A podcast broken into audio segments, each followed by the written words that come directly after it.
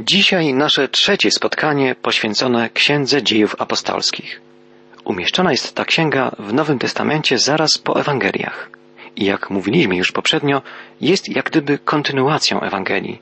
Jest opowieścią o wydarzeniach, które nastąpiły bezpośrednio po tych, które opisali ewangeliści. Nawet w pewnym stopniu relacja dziejów apostolskich zazębia się z narracją Ewangelii. Łukasz, autor trzeciej Ewangelii, i autor dziejów apostolskich, wraca w tej drugiej swojej księdze do wydarzeń, które poprzedziły w niebo wstąpienie Jezusa. Jak widzieliśmy w czasie naszego poprzedniego spotkania, opisuje on nawet bardziej szczegółowo na początku dziejów apostolskich tę chwilę, gdy Jezus żegnał się ze swoimi uczniami przed odejściem do Ojca. Mówiliśmy już o tym, że Jezus zasiadł wtedy po raz ostatni ze swoimi uczniami przy stole i że spożywając z nimi posiłek, polecił im, żeby nie oddalali się od Jerozolimy, ale oczekiwali tam na wypełnienie się obietnicy, którą złożył im już wcześniej.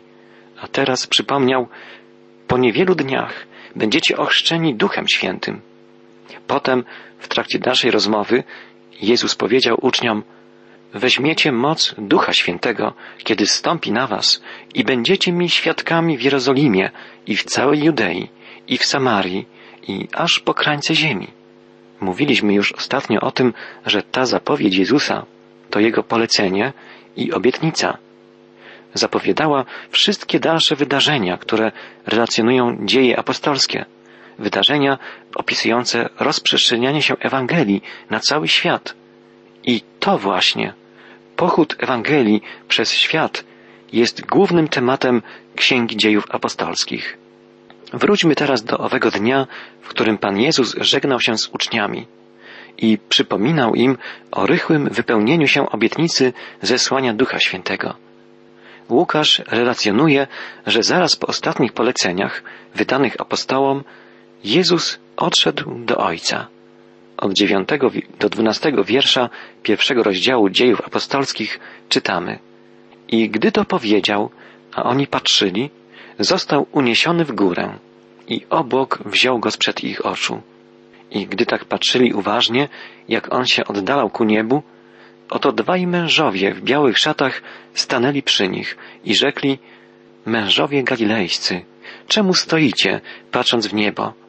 Ten Jezus, który od was został wzięty w górę do nieba, tak przyjdzie, jak go widzieliście idącego do nieba. Wtedy powrócili do Jerozolimy z góry zwanej Oliwną, która leży w pobliżu Jerozolimy w odległości drogi na jeden sabat. Czytamy, że Jezus został uniesiony w górę i że zasłonił go obłok, tak że zniknął z oczu apostołów. Trudno nam sobie wyobrazić tę chwilę. Wielu artystów próbowało stworzyć dzieło oddające w pełni ten moment. Wielu teologów napisało na temat wniebowstąpienia Jezusa obszerne rozprawy. Zwróćmy uwagę, jak powściągliwie, wręcz moglibyśmy powiedzieć nieśmiało, opisują to wydarzenie dzieje apostolskie. Czytamy w wierszu dziesiątym, że Jezus został uniesiony w górę albo wzięty w górę do Boga. Możemy tu zapytać, czy to oznacza, że Łukasz, opisując tę chwilę, wierzył w to, że niebo znajduje się gdzieś w górze, czy wyznaje on pogląd, że nad ziemią znajduje się sklepienie niebieskie jako siedziba Boga? Nie. Możemy odpowiedzieć, że to nie o to chodzi. Ten opis jest tak skromny, tak powściągliwy, że wyraża po prostu prawdę, że Jezus został zabrany sprzed oczu apostołów. My żyjemy w rzeczywistości przestrzennej i właściwie nie ma innego sposobu opisania przejścia kogoś do rzeczywistości Bożej, tej niewidzialnej dla nas, wiecznej, niepodlegającej ograniczeniom przestrzeni i czasu, niż w taki sposób, jak zrelacjonował to Łukasz. Łukasz nie użył tu ani jednego słowa fantazji, nie tworzy żadnej mitologii. Gdybyśmy porównali opis Łukasza z podobną literaturą starożytną, z literaturą apokryficzną, dostrzeglibyśmy ogromną różnicę pomiędzy tymi pismami pełnymi mitologii i relacji służących zaspokajaniu właściwego ludzkiemu sercu pragnienia cudu, a opisem Łukasza, bardzo skromnym i rzeczowym. Nie jest wcale prawdą, że mężowie biblijni lokalizowali Boga gdzieś w górze, w kosmosie. Wierzyli, że Bóg i Jego wszechmocna prawica są wszędzie, wszędzie, gdzie On chce być i działać. Już w Starym Testamencie czytamy Oto niebiosa i niebiosa niebios nie mogą Cię ogarnąć. Żadna przestrzeń nie może ogarnąć Boga. Bóg jest wszechobecny. Jest zarówno ponad przestrzenią, którą stworzył, jak i w tejże przestrzeni. Przenika ją. Jest blisko nas. Tak jak tego doświadczyli Noe, Abraham, Mojżesz, a także jak wyznaje tutaj Łukasz, czy apostoł Paweł, gdy jak w dalszej części dziejów apostolskich przeczytamy, zwracał się do uczonych filozofów w Atenach, mówił o Bogu, przecież nie jest On daleko od każdego z nas, bo w Nim żyjemy i poruszamy się i jesteśmy. Tak, Bóg dał życie całemu stworzeniu i nie pozostawił go, ale przenika je. Sprawia życie każdego istnienia ciągle i ciągle, pozostając jednocześnie ponad stworzeniem. Nie jest tożsamy ze stworzeniem, jak wyznają panteiści. W tym głębokim sensie mówimy, że Bóg jest ponad nami. I na przykład współczesny wierzący fizyk również powie obrazowo, myśląc o Bogu, że zwraca swoją twarz w modlitwie ku niebu, w górę, żeby rozmawiać z Bogiem. Marcin Luther, XVI-wieczny reformator Kościoła, pisał o tym tak. Nie chodzi tu o miejsce w sensie geograficznym, planetarnej czy galaktycznej przestrzeni, ale chodzi o bliskość, o pełnię, o wszechobecność Boga. I to wszystko musimy mieć na uwadze, gdy zadajemy sobie pytanie, dokąd odszedł Jezus? Gdzie teraz znajduje się Chrystus, w którego wierzymy, któremu ufamy, którego kochamy? Apostołowie składają wyraźne świadectwo, że tuż po zmartwychwstaniu Jezus był jeszcze pośród nich, że pozwolił na siebie patrzeć, nawet spożył z nimi posiłek. Chrystus chciał ich upewnić w tym, że jest rzeczywistym, żywym Panem. Potem Jezus oddalił się. Został wywyższony, jak określają to w swoich listach apostołowie Piotr i Paweł. Jezus pozostaje dla apostołów w ukryciu, ale oni dla Niego nie. Jezus jest stale wśród nich obecny, kieruje nimi, naucza ich poprzez Ducha Świętego. Czytaliśmy, że Jezusa, gdy oddalał się, zasłonił obłok. Obłok nie jest tu, jak i w całej Biblii, zjawiskiem atmosferycznym. Nie jest to po prostu chmurka, ale jest to zasłona, jaką Bóg przesłania swoje działanie. Jezus zostaje zabrany w górę, nie w górę w sensie materialnej przestrzeni, ale wzwyż ku Bogu. Droga ku Bogu jest dla ludzkiego pojmowania i dla ludzkich zmysłów niedostępna. Również zakryta jest przed oczami apostołów. Jest zasłonięta przez obłok Bożej chwały. Dla Jezusa bariera pomiędzy światem materialnym a Bożą rzeczywistością nie istnieje. Dla nas, ludzi, jest to bariera nie do przekroczenia. Zwróćmy uwagę jeszcze na jedno. Łukasz nie pisze w ogóle o uczuciach apostołów, o ich wewnętrznych przeżyciach, podczas tak niezwykłego, niesłychanego wydarzenia. Dla Łukasza ważne są fakty. Jego relacja jest bardzo trzeźwa, bardzo rzeczowa. Zaangażowanie apostołów widać jedynie po tym, że patrzą uważnie, jak Jezus oddala się ku niebu, ale zaraz zostają przywołani z powrotem na ziemię. Ich wzrok, jak i nasz wzrok, zostaje odciągnięty od nieba, często używanym w Biblii zwrotem oto.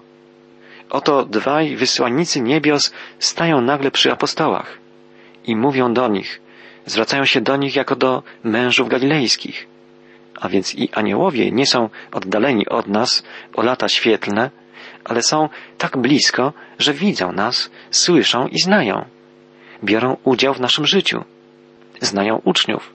Wiedzą, że pochodzą oni z Galilei i rozumieją z pewnością ich zdumienie, ich częściowo bolesne, częściowo radosne patrzenie w ślad za ukochanym Panem. Ale nie ma czasu na zatrzymywanie się i na przyglądanie się temu, co się dzieje. Aniołowie sprowadzają apostołów na ziemię. Jednocześnie informują ich już o przyszłych wydarzeniach. Zapewniają ich, że nie jest to pożegnanie na zawsze. Jezus powróci. Dokładnie tak samo jak teraz oddalił się z ziemskiego obszaru w całkowicie odmienny świat Boga, tak znów powróci stamtąd na ziemię w obszar widzialnego działania. Nowy Testament wielokrotnie mówi o tym powrocie. Zapowiada go jako drugie przyjście, jako paruzję, jako nową obecność, albo jako nowe objawienie Jezusa. Apostoł Paweł i Piotr najczęściej w swoich listach piszą o tym, że Pan Jezus objawi się wszystkim w czasie swego drugiego przyjścia. A tu czytamy, że Jezus tak przyjdzie, jak widzieliście go idącego w górę. Tak formułują to aniołowie. W dniach Wielkiej Nocy chwała Jezusa była jeszcze w szczególny sposób zakryta. Nie rozpoznawano go od razu. Nie chodził jeszcze w glorii swojej wielkości. Teraz jednak, w chwili w niebowstąpienia, zostaje uniesiony w górę. Zostaje wyzwolony z granic tego, co ziemskie i obdarowany chwałą u Boga. Tak samo w czasie Jego przyjścia wszystkie plemiona ziemi ujrzą Syna Człowieczego, przychodzącego na obłokach, z wielką mocą i chwałą. Tak czytamy w Ewangelii Mateusza. I będzie się to dziać równie realnie i dostrzegalnie, jak teraz Jego odejście do nieba. Z tą różnicą, że teraz świadkami są tylko apostołowie, a wtedy świadkami będą wszystkie plemiona ziemi, każde oko, każdy człowiek. Autor dziejów apostolskich pisze na początku swojej księgi o tym, co było dla młodego kościoła czymś bardzo istotnym, czymś, czego od początku oczekiwano. Pisze o powtórnym przyjściu zmartwychwstałego Pana. Łukasz wzywa, bądźcie gotowi. Pan nadejdzie. Maranata. I na samym początku swojej księgi przekazuje Łukasz pełną mocy nowinę, którą apostołowie usłyszeli z ust aniołów.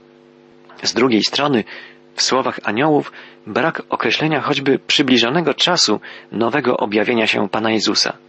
Brak jakiejkolwiek daty.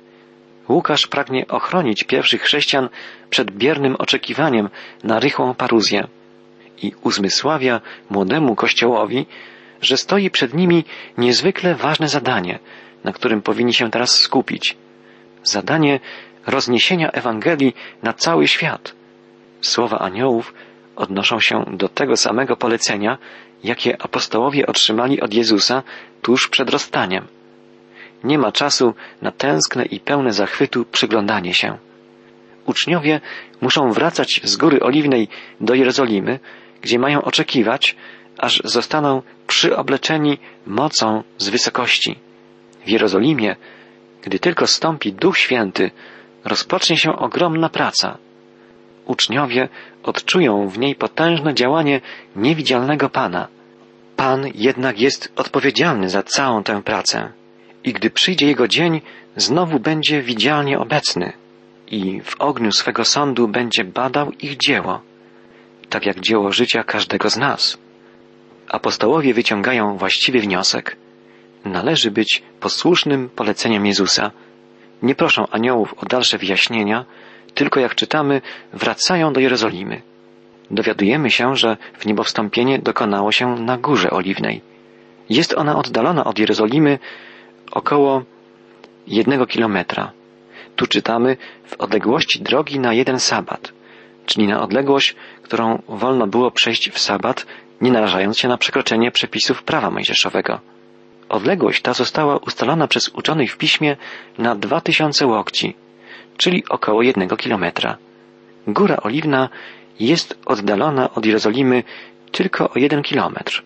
Uczniowie wrócą więc szybko do miasta, w którym będą oczekiwać na spełnienie się obietnicy Pana Jezusa. Uczniowie udają się do Jerozolimy i zgodnie z poleceniem Jezusa trwają w oczekiwaniu.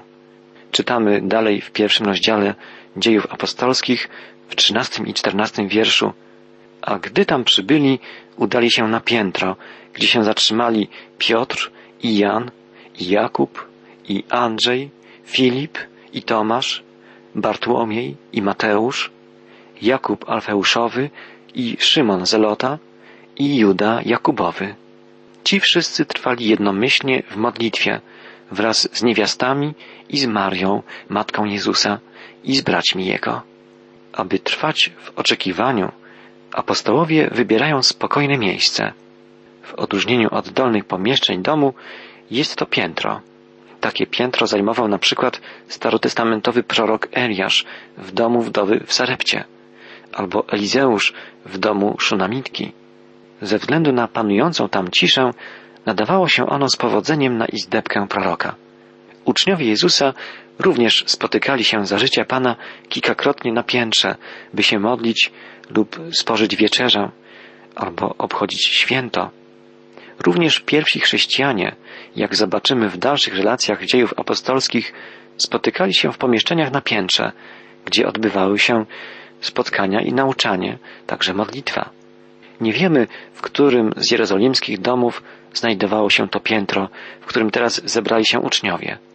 Musiał to być jednak dom zamożny i dość obszerny, skoro pomieścił tak duże zgromadzenie.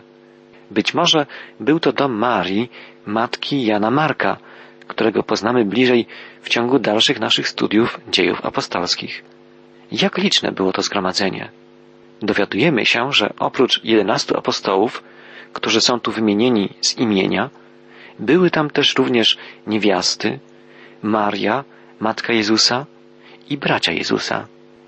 Niewiasty, kobiety, o których wspomina Łukasz, to najprawdopodobniej żony apostołów, żony braci Jezusa, a także te kobiety, które usługiwały Jezusowi w czasie jego ziemskiego życia, o których Łukasz kilkakrotnie wspomina w swojej Ewangelii.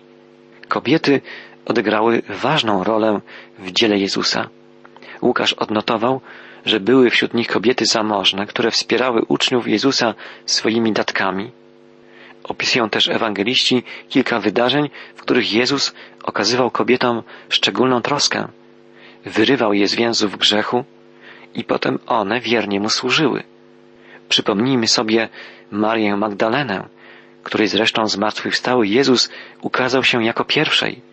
Przypomnijmy sobie Samarytankę, siostry Martę i Marię, w których domu w Betanii Jezus tak często się zatrzymywał. Przypomnijmy sobie kobiety stojące pod krzyżem, czy idące o poranku po sabacie do grobu Jezusa. Jest to znamienne dla wspólnoty Kościoła od samego początku, że kobiety mają tu zupełnie równorzędne z mężczyznami miejsce, inaczej niż było to w synagodze. Kobiety modlą się tutaj wraz z apostołami. Jest tu również Maria, matka Jezusa. W tym miejscu po raz ostatni Nowy Testament wymienia jej imię. Jezus prosił swego ukochanego ucznia, Jana, żeby zaopiekował się jego matką, gdy on umrze. Maria przeżyła ogromny ból, widząc konającego na krzyżu syna. Ale teraz, wiedząc o jego zmartwychwstaniu, z nadzieją oczekuje na spełnienie się obietnicy Jezusa. Maria jest tu razem z braćmi Jezusa. Nie rozumieli oni jego misji, o czym czytamy w Ewangelii Marka i w Ewangelii Jana. Ale Jezus po swym zmartwychwstaniu ukazał się swojemu bratu Jakubowi, o czym dowiadujemy się ze słów apostoła Pawła z listu do Koryntian. I Jakub prawdziwie uwierzył. To przywiodło prawdopodobnie całą rodzinę do wspólnoty chrześcijan, a Jakub obok apostołów objął funkcję przywódcy zboru w Jerozolimie. Apostołowie, niewiasty i rodzina Jezusa przebywają więc razem, trwając w modlitwie. Było to więc zgromadzenie stosunkowo liczne. Około czterdziestu osób, co najmniej tyle, a ich oczekiwanie trwało, przypomnijmy, około dziesięciu dni. W ich oczekiwaniu nie ma jednak nic ze zniecierpliwienia i podniecenia, jałowości i bezczynności. Wypełnia to oczekiwanie trwanie w modlitwie. Oczywiście nie powinniśmy sądzić, że wszyscy klęczeli tam od rana do nocy i modlili się bez przerwy. Dni ich upływały pod znakiem rozmowy z Bogiem, wspominania tego, co przeżyli i w pełnym nadziei oczekiwaniu na to, co zostało im obiecane i nakazane. Tak oto w oczekiwaniu na wielkie Boże dzieła trwa w modlitwie kilkudziesięcioosobowa wspólnota, posłuszna i ufająca Jezusowi. Niedługo wydarzy się coś, co zmieni bieg historii, coś, co będzie o wiele ważniejsze od jakichkolwiek doniosłych wydarzeń politycznych czy społecznych tamtych czasów, na początku naszej ery, a także wydarzeń dnia dzisiejszego. Coś, co wykracza poza ramy historii i ma znaczenie w wymiarach wieczności. Ci wszyscy trwali jednomyślnie w modlitwie. Czytamy na zakończenie naszego dzisiejszego tekstu biblijnego. Jeśli dzisiaj tak niewiele w życiu naszych kościołów doświadczamy Bożej mocy, Bożych dzieł, Bożej obecności, to czy przyczyna tego nie tkwi przede wszystkim w braku jedności i w braku wytrwałości w modlitwie? Pierwsi chrześcijanie trwali jednomyślnie w modlitwie. Czytamy w Księdze Dziejów Apostolskich. Zastanówmy się nad tym i módlmy się wytrwale, łącząc się i wspierając wzajemnie.